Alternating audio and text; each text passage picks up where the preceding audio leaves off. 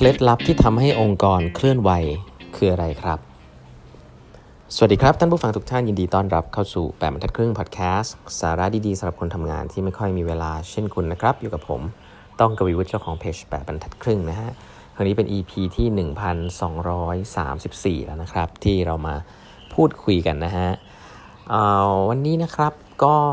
ผมจะขอ เล่าถึงประเด็นที่มีคนถามเข้ามาเยอะนะครับ ก็คือเรื่องของการที่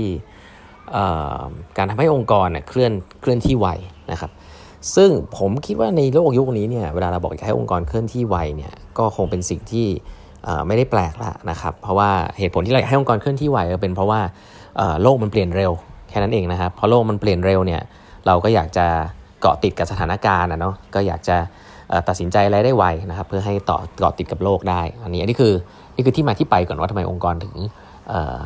คนถึงอยากจะให้องค์กรเคลื่อนที่ไวนะครับแต่ทีนี้คำถามที่สำคัญคือเฮ้ยแล้วมันทํำยังไงนะครับแล้วมันทำยังไง เพราะว่ามีก็หลายที่ฮะองค์กรอยากเคลื่อนที่ไวแต่ทำแล้วมันก็ไม่ค่อยสำเร็จนะครับ วันนี้เลยจะขออนุญาตแชร์มุมมองนิดนึงว่า เวลาเราพูดว่าองค์กรเคลื่อนที่ไวเนี่ยสำหรับผมคำว่าไวเนี่ยเวลาพูดว่าเคลื่อนที่เนี่ยขององค์กรเนี่ยอยากให้คิดกับมันเยอะๆคำว่าเคลื่อนที่คืออะไรนะครับเพราะว่าตัวองค์กรเองถ้าคุณมองมันเป็นตึกเนี่ยมันก็คือตึกที่อยู่ อยู่เฉยๆเนาะนั้นคำว่าเคลื่อนที่ไวคืออะไรนะมันคือมันคือคนนะครับแต่ถ้าถามว่าคนเคลื่อนที่ไวจริงหรือเปล่า เราต้องการให้คนเคลื่อนที่ไวหรือเปล่าจริงก็คงไม่ใช่นะฮะเพราะหลายธุรกิจเนี่ยมันก็ไม่ได้มันก็ไม่ได้เกี่ยวกับว่าคนต้องเคลื่อนที่ไปมาเนาะเอ่อถ้าให้ผมแชร์มุมมองเนี่ยผมคิดว่าการเวลาเราบอกว่าองค์กรเคลื่อนที่ไวเนี่ยผมใช้คำว่าตัดสินใจได้ไว เอาแค่นี้เลยแล้วกัน ก็คือสามารถที่จะปรับเปลี่ยนทิศทาง หรือตัดสินใจที่จะเดินไปข้างหน้าได้อย่างรวดเร็ว การเดินไปข้างหน้าได้อย่างรวดเร็วว่าเป็นทิศทางไหนเนี่ยคีย์คือการตัดสินใจที่จะลงรีซอสไปกับอะไรสักอย่างครับ ย้ำอีกทีนะฮะเคลื่อนที่ไวสำหรับองค์กรเนี่ยคือการที่เราตัดสินใจที่จะลงรีซอสไม่ว่าจะเป็นคนหรือเงินไปกับอะไรสักอย่างหนึ่งนะครับเพื่อจะทำให้องค์กรเรา move ไปข้างหน้า อันนี้เขาเรียกว่าเคลื่อนที่ไวการ move ไปข้างหน้าคือการที่เราตัดสินใจทิศทางอะไรสักอย่าง แล้วก็ ให้คนทำสิ่งนี้นะครับ อันนั้นคือสิ่งที่เราต้องการให้มันไวขึ้นในโลกยุคนี้ แต่ทีนี้เราบอกเราอยากให้ตัดสินใจให้ไวเนี่ยอะทีเนี้ยเราพูดว่าเคลื่อนที่ไวคือตัดสินใจให้ไวต้องทํำยังไงบ้างนะครับ การตัดสินใจให้ไวแน่นอนเราจะชอบพูดถึงองค์กรที่ที่ flat นะครับ ถ้าเกิดว่าเรามีขั้นตอนมีแบบแผนมีคนตัดสินใจอยู่บนหอคอย อยู่คนเดียวสมมุติเป็นอย่างเงี้ยกว่าที่มันจะถึงคนคนนั้นจริงๆอะ มันก็อาจจะช้าเนาะในองค์กรขนาดใหญ่ที่มันมี hierarchy เยอะแต่ถ้าคุณเป็นเจ้าของคนเดียวอย่างเงี้ยคือดีมากอยู่แล้วนะครับเพราะฉะนั้นถ้าคุณเป็นเจ้าของคนเดียวอันนี้คือไวอยู่แล้วแต่ถ้าเป็นองค์กรขนาดใหญ่เนี่ยสุดท้ายหลาย ๆ ครั้งคุณจะมี layer นะมีบริหารระดับสูง ระดับกลางระดับต่ำระดับอะไรว่าไป ซึ่งคำถามที่สำคัญก็คือว่าใครกันแน่ที่ตัดสินใจได้บ้าง ถ้าองค์กรสุดท้ายไปพึ่งผู้บริหารเบอร์ต้น ๆ สูง ๆ อย่างเดียวนะเพราะเชื่อว่าเขาเก่งที่สุด อันนี้ช้าแน่นอนถูกไหมครับเพราะว่ากว่าที่ข้อมูลมันจะไหลขึ้นไปถึงคุณเนี่ย มันก็ช้าละใช่ไหมแล้วคุณก็ต้องตัดสินใจ เพราะฉะนั้นการตัดสินการจะเคลื่อนที่ให้ไวตัดสินใจได้ไวเนี่ยอย่างแรกเลยนะครับ มันไม่ได้เป็นเรื่องของการว่าประชุมสั้นหรืออะไรนะมันคือการเดลิเกตอำนาจนะครับนี่คือเรื่องนี้ฟังแล้วเหมือนกับไม่มีอะไรเนาะแต่อันนี้อยากให้เห็นภาพก่อนว่าผมเกริ่นมาซะยาวเนี่ยเพราะว่าการตัดสินใจให้ไวเนี่ยเริ่มต้นอย่างแรกคือการ delegate อำนาจก่อนนะครับก็คือไม่ยึดติดอยู่กับใครคนใดคนหนึ่ง ซึ่งคนนั้นส่วนใหญ่จะยุ่งมากนะครับเพราะว่าถ้าทำทุกเรื่องตายได้เนี่ยก็คือเป็นซูเปอร์แมนละ แต่พอองค์กรมันใหญ่เนี่ยเพราะฉะนั้นจะต้องมีการกระจายอำนาจ อันนี้คืออันแรกนะฮะและการกระจายอำนาจเนี่ยหลาย ๆ ครั้งเนี่ยมันก็จะตามมาด้วยอย่างนี้ครับว่า ถ้าคุณกระจายอำนาจในการตัดสินใจแล้ว แต่สิ่งที่สำคัญอีกอันนึงซึ่งคุณควรจะคิดเยอะ ๆ เลยนะครับ อันนี้ผมว่าองค์กรหลายที่จะทำอาจจะไม่ทำนี้จริงจังคือการกระจายอำนาจในการตัดสินใจ แล้วก็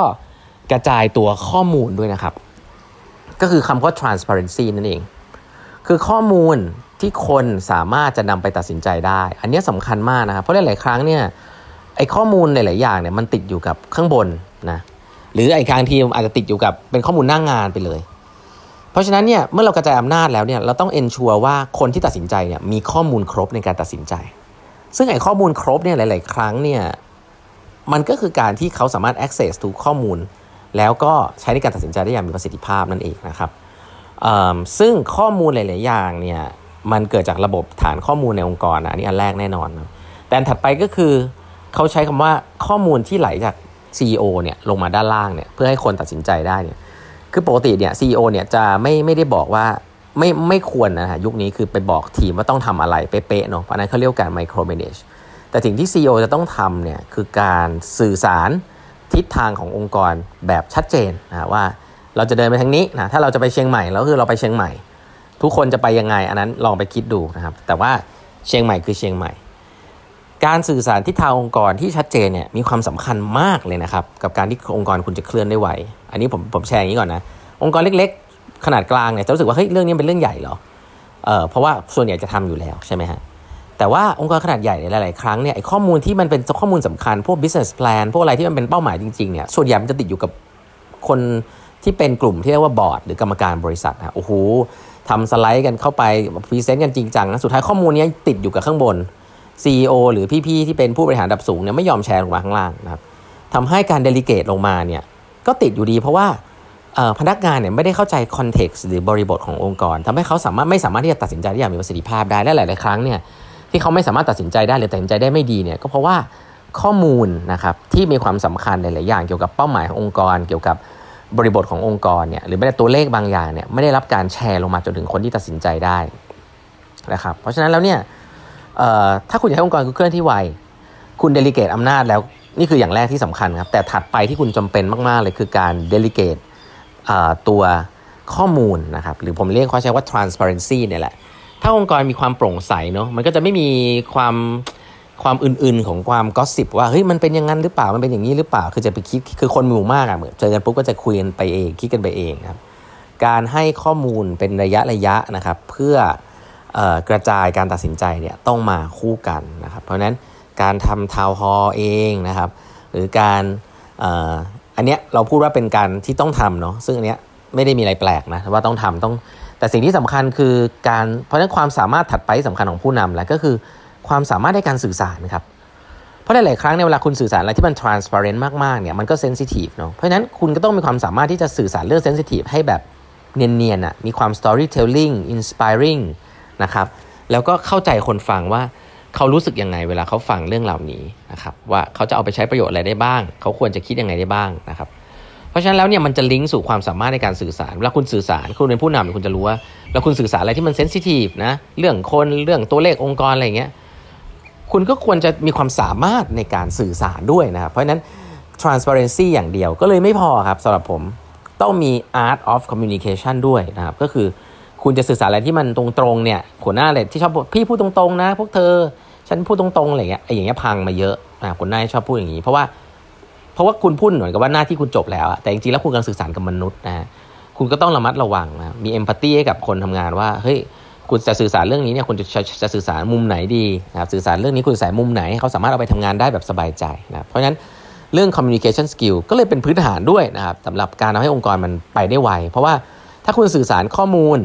ที่มันถูกต้องและตรงประเด็น แล้วก็ทำให้คนเข้าใจได้ง่าย และนำไปปรับใช้ได้เนี่ยเขาก็จะมีความมีสิ่งที่จำเป็นในการตัดสินใจแล้วและสามารถจะเดลิแล้วเขามีอำนาจในมือแล้วเนี่ยเขาก็จะตัดสินใจได้แบบมีประสิทธิภาพแล้วก็มีประสิทธิผลด้วยนะครับ อันนี้ก็เลยนำมาแชร์ครับว่าองค์กรเคลื่อนที่ให้ไวเนี่ยจริง ๆ แล้วมันมันเป็นมันเรื่องของการตัดสินใจแหละนะครับแล้วก็ตัดสินใจให้ไวเนี่ยไม่ใช่ว่าหัวหน้าคนเดียวเลยประชุมไว 15นาทีจบทุกอันไม่ใช่นะเคลื่อนที่ให้ไวตัดสินใจให้ไวเนี่ยการเดลิเกตอำนาจ แล้วก็เดลิเกตข้อมูลด้วยนะครับแล้วก็สิ่งเหล่านั้นแหละฮะที่จะทำให้องค์กรคุณเคลื่อนที่ไปอย่างรวดเร็วนะครับวันนี้เวลาหมดแล้วนะฮะฝากกด subscribe แปมทักครึ่ง podcast นะครับแล้วพบกันใหม่พรุ่งนี้นะครับ สวัสดีครับ